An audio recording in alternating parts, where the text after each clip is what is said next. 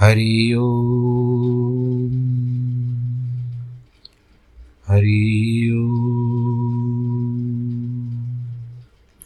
हरि ओम।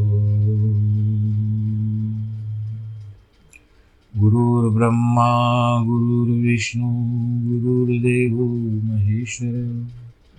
गुरुर्साक्षात् परब्रह्म। तस्मै श्रीगुरवे नमः विघ्नेश्वराय वरदाय सुरप्रियाय लम्बोदराय सकलाय जगद्दिताय नागाननाय श्रुतियज्ञविभूषिताय, गौरीसुताय गणनाथ नमो नमस्ते। नाहं वसामि वैकुण्ठे, योगिनां हृदयेन च, मद्भक्तां यत्र गायन्ति। तत्र तिष्ठामि नारद। जिस घर में हो आरती चरण कमल चितलाय कहाँ हरि वासा करे? ज्योत अनंत जगाए जहाँ भक्त कीर्तन करे, बहे प्रेम दरिया। तहाँ हरि श्रवण करे, सत्यलोक से आए सब कुछ दीना आपने भेंट करूँ क्या नाथ? नमस्कार की भेंट लो, जोड़ू मैं दोनों हाथ, जोड़ू मैं दोनों हाथ, जोड़ू मैं दोनों हाथ। शान्ताकारं भुजगशयनं पद्मनाभं सुरेशं, विश्वाधारं गगनसदृशं मेघवर्णं शुभाङ्गम्। लक्ष्मीकान्तं कमलनयनं योगिविरदानगम्यं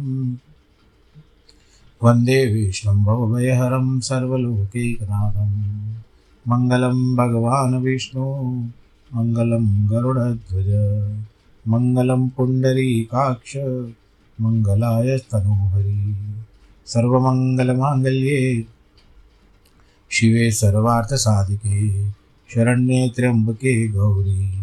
नारायणी नमोस्तुते नारायणी नमोस्तुते नारायणी नमोस्तुते। काशी विश्वनाथ गंगे, हर हर महादेव शंभो। काशी विश्वनाथ गंगे, हर हर महादेव शंभो।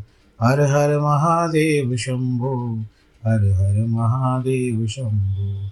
हर हर महादेव शंभो, हर हर महादेव शंभो। काशी विश्वनाथ गंगे, हर हर महादेव शंभो। बोलो शंकर भगवान की जय। प्रिय भक्तजनों, आइए कथा का फिर से आनंद ली। भगवान शंकर की लीलाओं का बखान करें। आज मंगलवार है। आशा करता हूँ कि सभी दिन कथा सुनाने का प्रयत्न करूँ। पर कुछ न कुछ कभी स्वास्थ्य के हेतु अथवा कोई न कोई ऐसी बात आ जाती है जी कि जिसके कारण कथा करना आप तक पहुंचाना थोड़ा दुभर हो जाता है। प्रयत्न पूरा करता हूँ, परंतु अंततः हताश होना पड़ता है। मन में एक रह जाती है सोच कि आज कथा नहीं भेज पाया फिर भी आप लोग साथ देते हो? भगवान आप सबको आशीर्वाद प्रदान करें। बोलो, शंकर भगवान की जय। अब आज से यहाँ पर विस्तार पूर्वक बारह ज्योतिर्लिंगों की कथा बता रहे हैं। सबसे पहले जो ज्योतिर्लिंग आता है सोमनाथ। उसकी कथा और उसकी महिमा। भगवान शंकर का जो वर्णन चलता है उसमें किस किस तरह से ज्योतिर्लिंगों के बारे में और विस्तार से वर्णन किया जाएगा?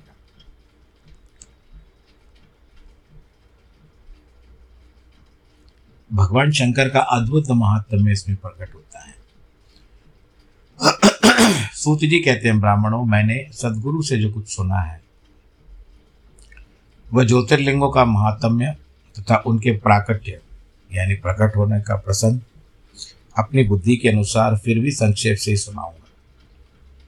ज्योतिर्लिंग में सबसे पहले सोमनाथ का नाम आता है। अतः पहले उन्हीं महात्म्यों को सावधान होकर के सुनो। महामना प्रजापति दक्ष ने अपनी अश्वनी आदि सत्ताईस कन्या का विवाह चंद्रमा के साथ किया था। चंद्रमा को स्वामी के रूप में पाकर वे दक्ष कन्याएँ विशेष शोभा पाने लगी। सबसे सुंदर है। शीतलता भी है। और चंद्रमा भी अपने पत्नियों के साथ निरंतर सुशोभित होता था। सत्ताईस पत्नियाँ उन सब पत्नियों को जो रोहिणी नामक जो पत्नी थी, आपको पता होगा कि जो बारह महीने हैं ना, जो हिंदू कैलेंडर के हिसाब से। वो इन्हीं नक्षत्रों के नाम पर रखे गए कई बार वर्णन कर चुका हूँ। जैसे चित्रा नक्षत्र से चैत्र मास हुआ, विशाखा नक्षत्र से वैशाख मास हुआ, ज्येष्ठा नक्षत्र से ज्येष्ठा नक्षत्र हुआ ज्येष्ठ मास हुआ, और उसके पश्चात उत्तराखाड़ा या पूर्वाषाढ़ा कहिए, उससे आषाढ़ मास, श्रवण नक्षत्र से श्रावण हुआ, तत्पश्चात और आगे चलते हैं तो भाद्रपद मास आता है, वो पूर्वा भाद्रपदा उत्तरा उत्तरा भाद्रपदा। उसके बाद आता है अश्विन, जो अश्विनी नक्षत्र के अनुसार आया फिर आगे बात चलती है, अश्विन के बाद आता है कार्तिक, जो कृतिका नक्षत्र के हिसाब से आया। फिर मार्गशीर्ष मास, जो मृगशिरा नक्षत्र के हिसाब से आया। उसके पश्चात पौष मास जो रहता है, वो पुष्य नक्षत्र के हिसाब से आया। फिर माघ जो महीना है वो माह माघ का अर्थ आ, मेरे पाप धुल जाए बस मैं पापी हूँ मेरे पाप नष्ट हो जाएँ। इसी कारण माघ का महीना अति पवित्र माना जाता है भगवान जी का चिंतन पूजन बताया जाता है।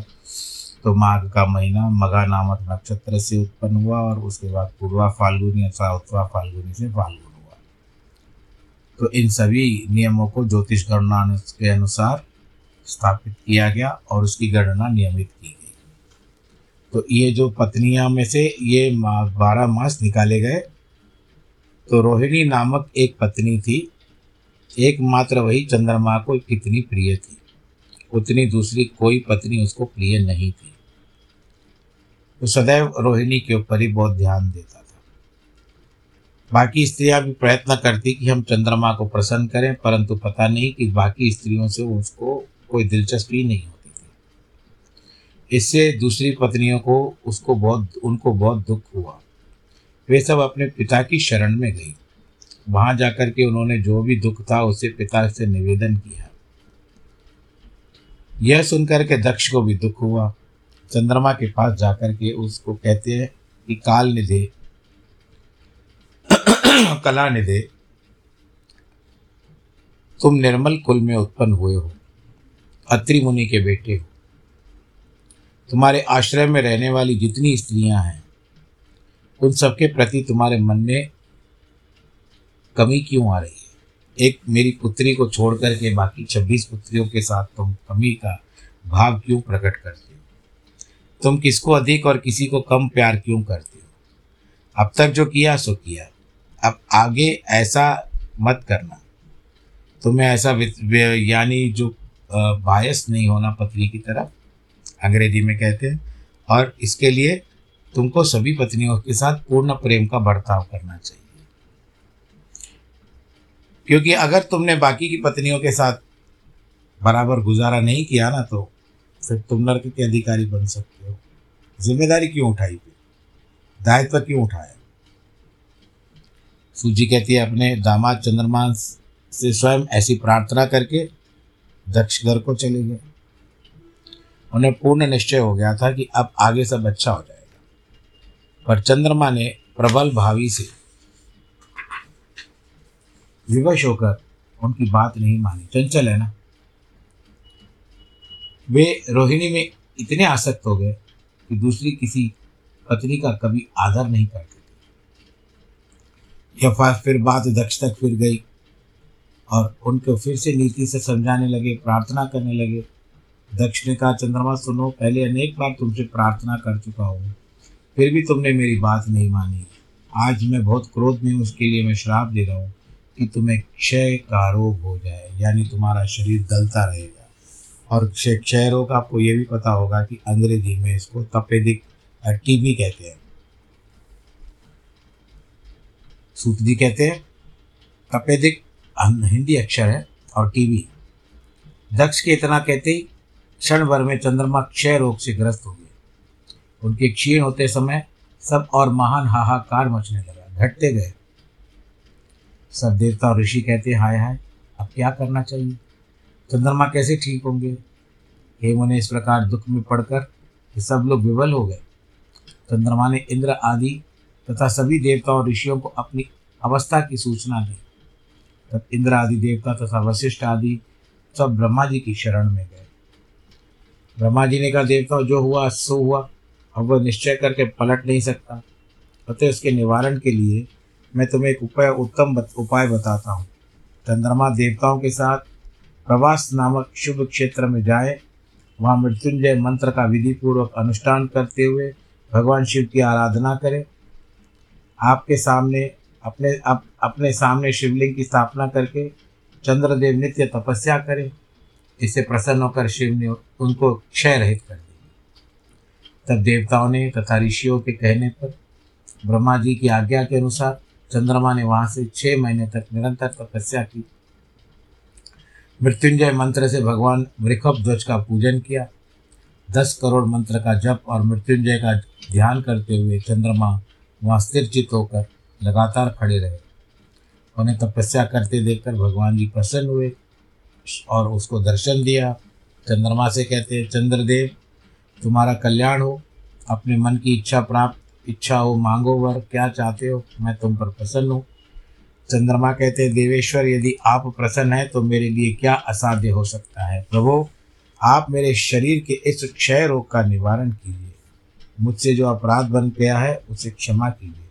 शिव जी ने कहा, हे चंद्रदेव, एक पक्ष में प्रतिदिन तुम्हारी कला क्षीण हो, दूसरे पक्ष में निरंतर बढ़ती रहती है, जिसके कारण वहाँ से कृष्ण पक्ष और शुक्ल पक्ष बने हैं। उसके बाद चंद्रमा ने भक्ति भाव से भगवान शंकर की स्तुति की। इसके पहले निराकार होते हुए भी भगवान शिव फिर साकार हो गए। देवताओं पर प्रसन्न होकर उस क्षेत्र को, महात्म्य को बढ़ाने तथा चंद्रमा के यश का विस्तार करने के लिए भगवान शंकर वनी के नाम पर वहाँ सोमेश्वर कहलाए और सोमनाथ के नाम से तीनों लोगों में विख्यात हो गए। आप लोगों ने भी दर्शन किया होगा। सोमनाथ का पूजन करने से वे उपासक के क्षय तथा कोड़ आदि रोगों का क्षय नाश होता है। वे चंद्रमा धन्य है कृत कृत्य हैं और जिसके नाम से तीनों लोकों के स्वामी साक्षात भगवान शंकर भूतल को पवित्र करते हुए प्रभास क्षेत्र में विद्यमान है। और यहीं पर प्रभास क्षेत्र में भगवान श्री कृष्ण ने अपने प्राणों का त्याग किया किया था। वहाँ संपूर्ण देवताओं ने सोम कुंड को भी स्थाप, की, स्थापना की है, जिसमें शिव और ब्रह्मा का सदा निवास माना जाता है। चंद्रकुंड इस भूतल पर पापनाशन तीर्थ के नाम से प्रसिद्ध है, जो मनुष्य उसमें स्नान करता है, वह सब पापों से मुक्त हो जाता है। क्षय आदि जो असाध्य रोग है, वे सब कुंड में छः मास तक स्नान करने से नष्ट हो जाते हैं। मनुष्य जिस पल के उद्देश्य से उस उत्तम तीर्थ का स्नान करता है, उस फल को सर्वथा प्राप्त कर लेता है। चंद्रमा निरोग होकर अपना पुराना कार्य संभालने लगे। इस प्रकार सोमनाथ की उत्पत्ति का सारा प्रसंग सुनाया।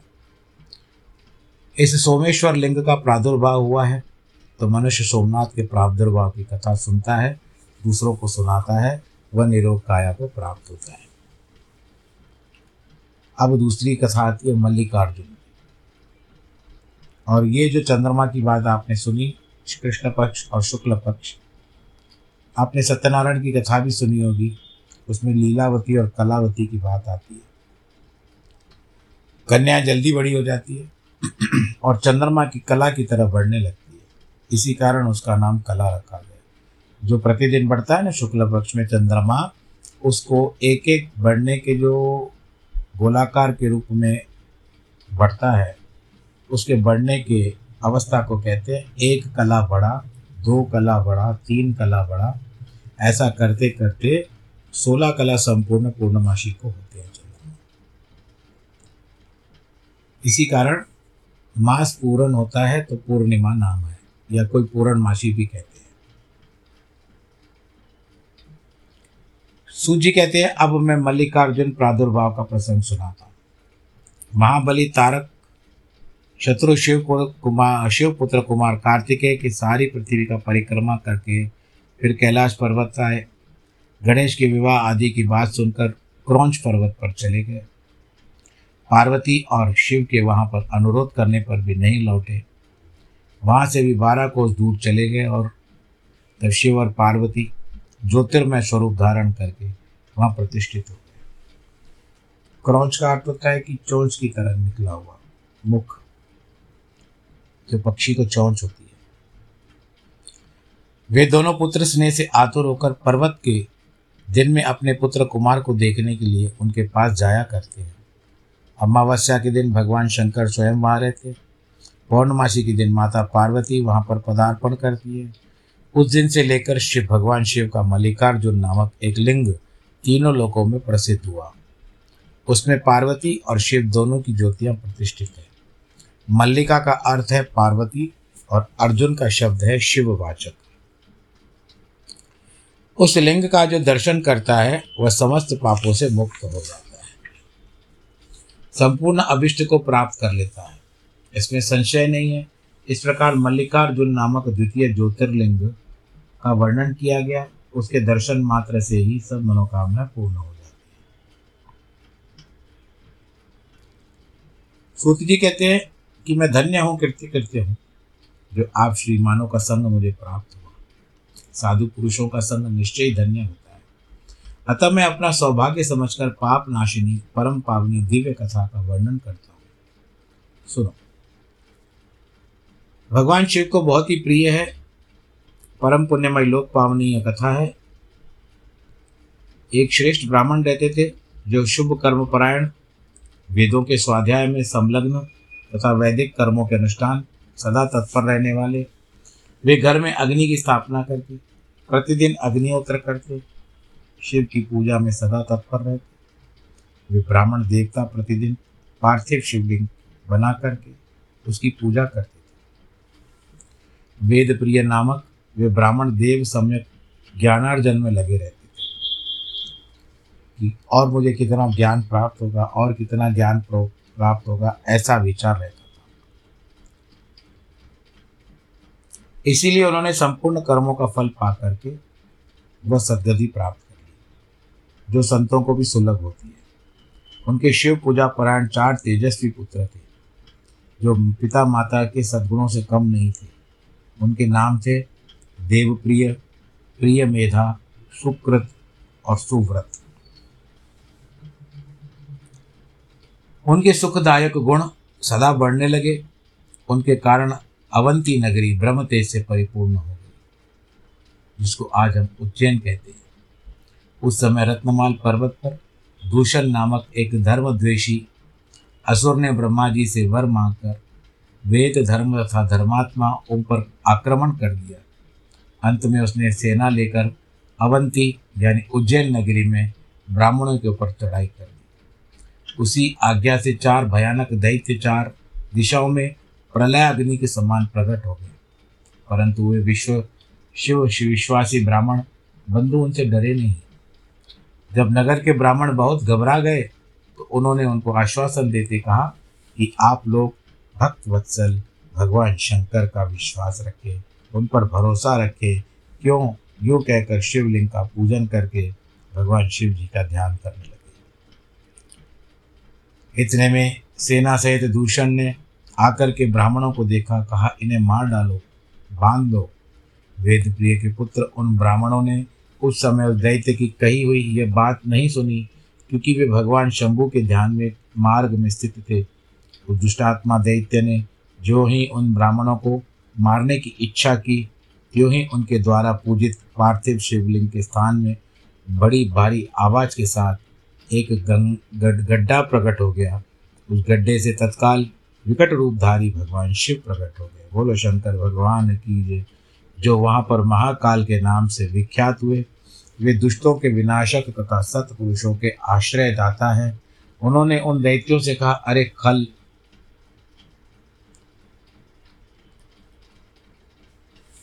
मैं तुझ जैसे दुष्टों के लिए महाकाल का रूप रूप बना करके प्रकट हुआ।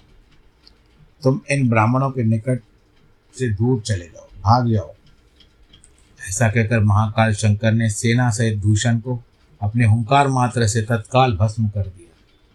कुछ सेना उनके द्वारा मारी गई और कुछ भाग खड़ी हुई। परमात्मा शिव ने दूषण का वध कर डाला, जैसे सूर्य को देखकर संपूर्ण अंधकार नष्ट हो जाता है। उसी प्रकार भगवान शिव को देखकर उनकी सारी सेना अदृश्य हो गई। देवताओं की दुंदबियाँ बज उठी और आकाश से फूलों की वर्षा होने लगी। उन ब्राह्मणों को आश्वासन दे, सुप्रसन्न हुए, स्वयं महाकाल महेश्वर, शिव ने उनसे कहा, तुम लोग वर मांगो। उनकी बात सुनकर वे सब ब्राह्मण हाथ जोड़ करके भगवान जी को कहते हैं कि, महाकाल, हे महादेव दुष्टों को दंड देने वाले प्रभो, शंभो, आप हमें संसार सागर से मोक्ष प्रदान करें। हे शिव, आप जन साधारण की रक्षा के लिए सदा यहाँ ही रहे। प्रभो, शंभो अपना दर्शन करने वाले मनुष्य को का आप सदा ही उद्धार करें। उनके ऐसा करने पर उन्हें सदगति देकर भगवान शिव अपने भक्तों के साथ सुंदर उसी स्थान पर विराजमान हो गए और उन ब्राह्मणों को मोक्ष दे दिया चारों ओर से एक एक कोष की भूमि पर लिंग रूपी भगवान शिव की स्थली बन गई। वे शिव भूतल पर महाकालेश्वर के नाम से विख्यात हुए। हे ब्राह्मणों, उनका दर्शन करने से स्वप्न में भी कोई दुख नहीं होता। जिस जिस कामना को लेकर कोई उस लिंग की उपासना करता है, वो उसकी मनोरथ पूर्ण कर देते हैं। आप लोग का दर्शन लिया होगा। अब यहाँ भी देखो, भगवान श्री कृष्ण की बात आती है। महाकाल के पास भगवान श्री कृष्ण जब छोटी आयु के थे, जब मथुरा में प्रवेश किया था, मथुरा छोड़ने से द्वारका के बीच में भगवान श्री कृष्ण ने यहाँ पर आकर के उज्जैन नगरी कहते हैं उसको, वहाँ पर महाकालेश्वर का लिंग है। वहाँ पर आकर के उन्होंने सांदीपणी गुरु से विद्या अर्जन की थी। श्रीमद् भागवत में ये कथा आती है, आप लोगों ने भी सुनी होगी अथवा पढ़ी होगी। उसमें यह बताया गया है कि भगवान जी कृष्ण जब आ रहे थे तो मथुरा से निकले थे वो। मथुरा से निकलने के पश्चात वे उज्जैनी में आ रहे थे, रथ में थे दोनों दाऊ और भगवान श्री कृष्ण। तो उस समय में उनको एक साधारण सा ब्राह्मण छोटा बालक, भगवान भी कृष्ण छोटे थे उस वो पैदल जाते हुए देखा, वो भी गुरु के पास विद्या अर्जन करने के लिए जा रहा था। तो भगवान श्री कृष्ण ने बड़े प्रेम से उसको पूछा कि तुम कौन हो? वो कहता है, मेरा नाम सुदामा है। भगवान कृष्ण को एक ब्राह्मण तो वैसे भी प्रिय है। सीधा साधा ब्राह्मण लग रहा था। इसके लिए भगवान श्री कृष्ण ने दाऊ के साथ मिल करके उसको कहा, कहते हैं कि कितना दूर जाओगे? और भी बहुत दूरी है। इसके लिए हमारे साथ रथ में बैठ जाओ। तो उसको रथ में ठहरा करके, रथ में चढ़ा दिया और वो यात्रा करते हुए उज्जैनी नगरी में आकर के पहुँची। और आपको ये भी पता होगा कि राजा विक्रमादित्य जो है वो उज्जैन में था। आप लोगों ने राजा विक्रमादित्य की कथा सुनी होगी। नहीं सुनी है तो फिर कभी किसी दिन उस कथा का वर्णन कर लेंगे। विक्रमादित्य के ऊपर शनि की बहुत बड़ी, बड़ा कोप हुआ था शनि देव का उनके ऊपर। विक्रम संवत जो हमारा अभी आरंभ हुआ है 2080 वो उसी के साथ मिलता जुलता है। वहीं से, क्योंकि विक्रमा आदित्य, विक्रम आदित्य ने ही इसके लिए इनको संधि निकाल, संधि जोड़ने के बाद एक ही नाम आ जाता है विक्रमादित्य। तो ये विक्रमादित्य उज्जैन राज्य में राज्य करते थे। उन्होंने ही संवत की जो कैलेंडर है, हिंदू कैलेंडर, उसकी स्थापना विक्रमादित्य ने की थी। और आप जितना अंग्रेज़ी कैलेंडर की ओर जाते हो, क्योंकि अभी चलन चल पड़ा है तो हम भी कुछ नहीं कर सकते। परंतु हमारा वर्ष जो है, संवत्सर जो है, वो अंग्रेज़ी वर्ष से सत्तावन वर्ष बहुत आगे है। अंग्रेज़ी वर्ष पीछे है। अब आप देख लीजिए कि उन, कितना चल रहा है दो हज़ार। अभी तेईस आरंभ हुआ। और संवत आए, चल रहा है। अभी वर्तमान जो संवत प्रवेश हुआ है नए वत्स संवत्सर के दिन, वो हुआ है 2080 तो ये सत्तावन वर्ष पहले से ही स्थापना की हुई है। पर समाजों ने इसको अपनाया नहीं और अंग्रेज़ी कैलेंडर की ओर ज़्यादा चले गए। और आज है कि हम लोग रात को बारह बजे भी हैप्पी बर्थडे बोलते हैं, जो कि राक्षस वेला है। निशाचर वेला है। उस समय में इतनी नकारात्मक शक्तियाँ होती है, उस समय में मैं आप लोगों को कोई निरुत्साहित नहीं कर रहा हूँ। उसी समय केक काटते हैं बारह बजे हैप्पी बर्थडे हैप्पी बर्थडे कहते ये अंग्रेज़ों की देन है। प्रातः काल सुबह होते ही होने चाहिए। ठीक है, हम इन बातों में ना जाते सबका अपना अपना व्यक्तिगत रूप है व्यवहार है। कहना बड़ा उचित है, परंतु करना और कथन परंतु यहाँ पर बात है कि जो कह दिया वो कह दिया। मान्यता हम भी अंग्रेज़ी तारीख को देते हैं क्योंकि लिखना व्यवहार में वही है। लिखना करना पढ़ना तारीख डालना कोई समस्या नहीं डालेगा। और स्वीकार स्वीकृति भी नहीं प्राप्त होगी। और एक और हिंदू सर, सरकार की ओर से बताया गया शाके। वो चल रहा है एक सौ पैंता उन्नीस सौ पैंतालीस। तो यहाँ पर भगवान श्री कृष्ण की जब बात आती है भगवान श्री कृष्ण वहाँ पर रहने लगे। चौंसठ दिनों में चौंसठ विद्याएँ सीखे। ये कोई साधारण बालक नहीं सीख सकता। भले आ, आ ई ई सीखे विद्या का होता है ज्ञान फिर शस्त्र ज्ञान होता है बहुत सारे ज्ञान हुए। शस्त्र अस्त्र का ज्ञान इत्यादि। हालाँकि भगवान की तो सब आता था परंतु वो गुरु करना चाहते थे। तो गुरु के आश्रय में उन्होंने बहुत कुछ सीख लिया। और इसके लिए क्या किया? वो भगवान कृष्ण गुरु की दृष्टि में आ गए। एक दिन गुरु माता भी उनको बहुत प्रेम करती थी और सुदामा को उन्होंने मित्र बना लिया था। जो भी कार्य करते, भगवान श्री कृष्ण और सुदामा मिल करके करते थे। सुदामा ब्राह्मण था, भगवान श्री कृष्ण तो पता है भगवान का रूप। तो एक दिन माता ने कहा, जाओ लकड़ी लेकर के आओ। बहुत दूर गए लकड़ी बीजने के लिए। तो माता ने रास्ते में सुदामा को रास्ते के लिए चने दे दिए। भुने हुए चने थे। कि सुदामा जब भी भूख लगे खा लेना तो वो पोटली अंटी में बंधी हुई थी, सुदामा के। लौट रहे थे लकड़ी लेकर के तो बहुत वर्षा हुई, जिसके कारण घबरा करके बिजली भी चमकी और इसके लिए सुदामा एक पेड़ पे चढ़ गया, भगवान श्री कृष्ण भी दूसरे पेड़ पर चढ़ गए और जब बरसात बंद हुई तो उस समय अनायास सुदामा को बहुत भूख लग रही थी। तो वो चने निकाल करके खाने लगा। सामने सामने पेड़ था घूप अंधेरा था टक टक की आवाज़ आ रही थी कटकट की। तो कृष्ण ने पूछा, क्या खा रहे हो सुदामा? भूख लगी है। गुरु माता ने कुछ दिया क्या? कहते, नहीं, कुछ नहीं दिया है।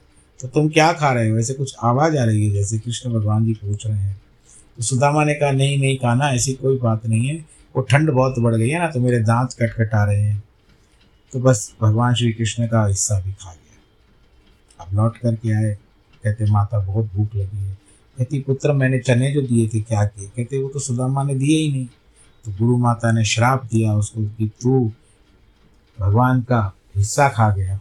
इसके लिए मैं तुझे श्राप देती हूँ कि जब तक वापस से इसकी कृपा तेरे ऊपर नहीं होगी, तब तक तू दरिद्री बना रहेगा, दरिद्र रहेगा। आपको पता है कि सुदामा की ब्याह हो गया, चले गए वहाँ से।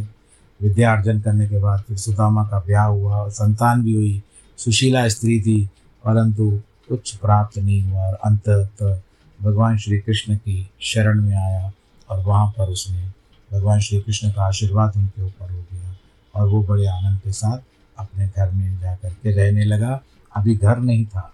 अभी भगवान का इतना आशीर्वाद हो गया उसके ऊपर कि वो अब महल में रहने लगा। बस हम भगवान जी से यही प्रार्थना करते हैं कि हमारे मन के अंदर बैठो। मंदिर हमारे अंदर ही है। आशीर्वाद प्रदान करो भगवान जी। कि मेरा आपकी दया से सब काम हो रहा है। करते हो तुम कन्हैया, मेरा नाम हो रहा है। तो ये सब भगवान जी प्रेरणा, भगवान जी की प्रेरणा से ये सब कार्य हो रहा है। आप तक कथा पहुँच रही है। माध्यम उन्होंने बनाया है। हमने केवल उसका अवसर ले लिया है और आप तक कथा पहुँचाने का ज़िम्मेदारी भगवान जी ने हमारे ऊपर सौंपी है। तो कथा पहुँचती है, पर यदा कदा ना भी पहुँचती हो, बस अपना ध्यान रखिएगा। जिनके जन्मदिन और वैवाहिक वर्षगांठ है, उनको बहुत बहुत बधाई। ईश्वर सबको सुरक्षित रखे। नमो नारायण।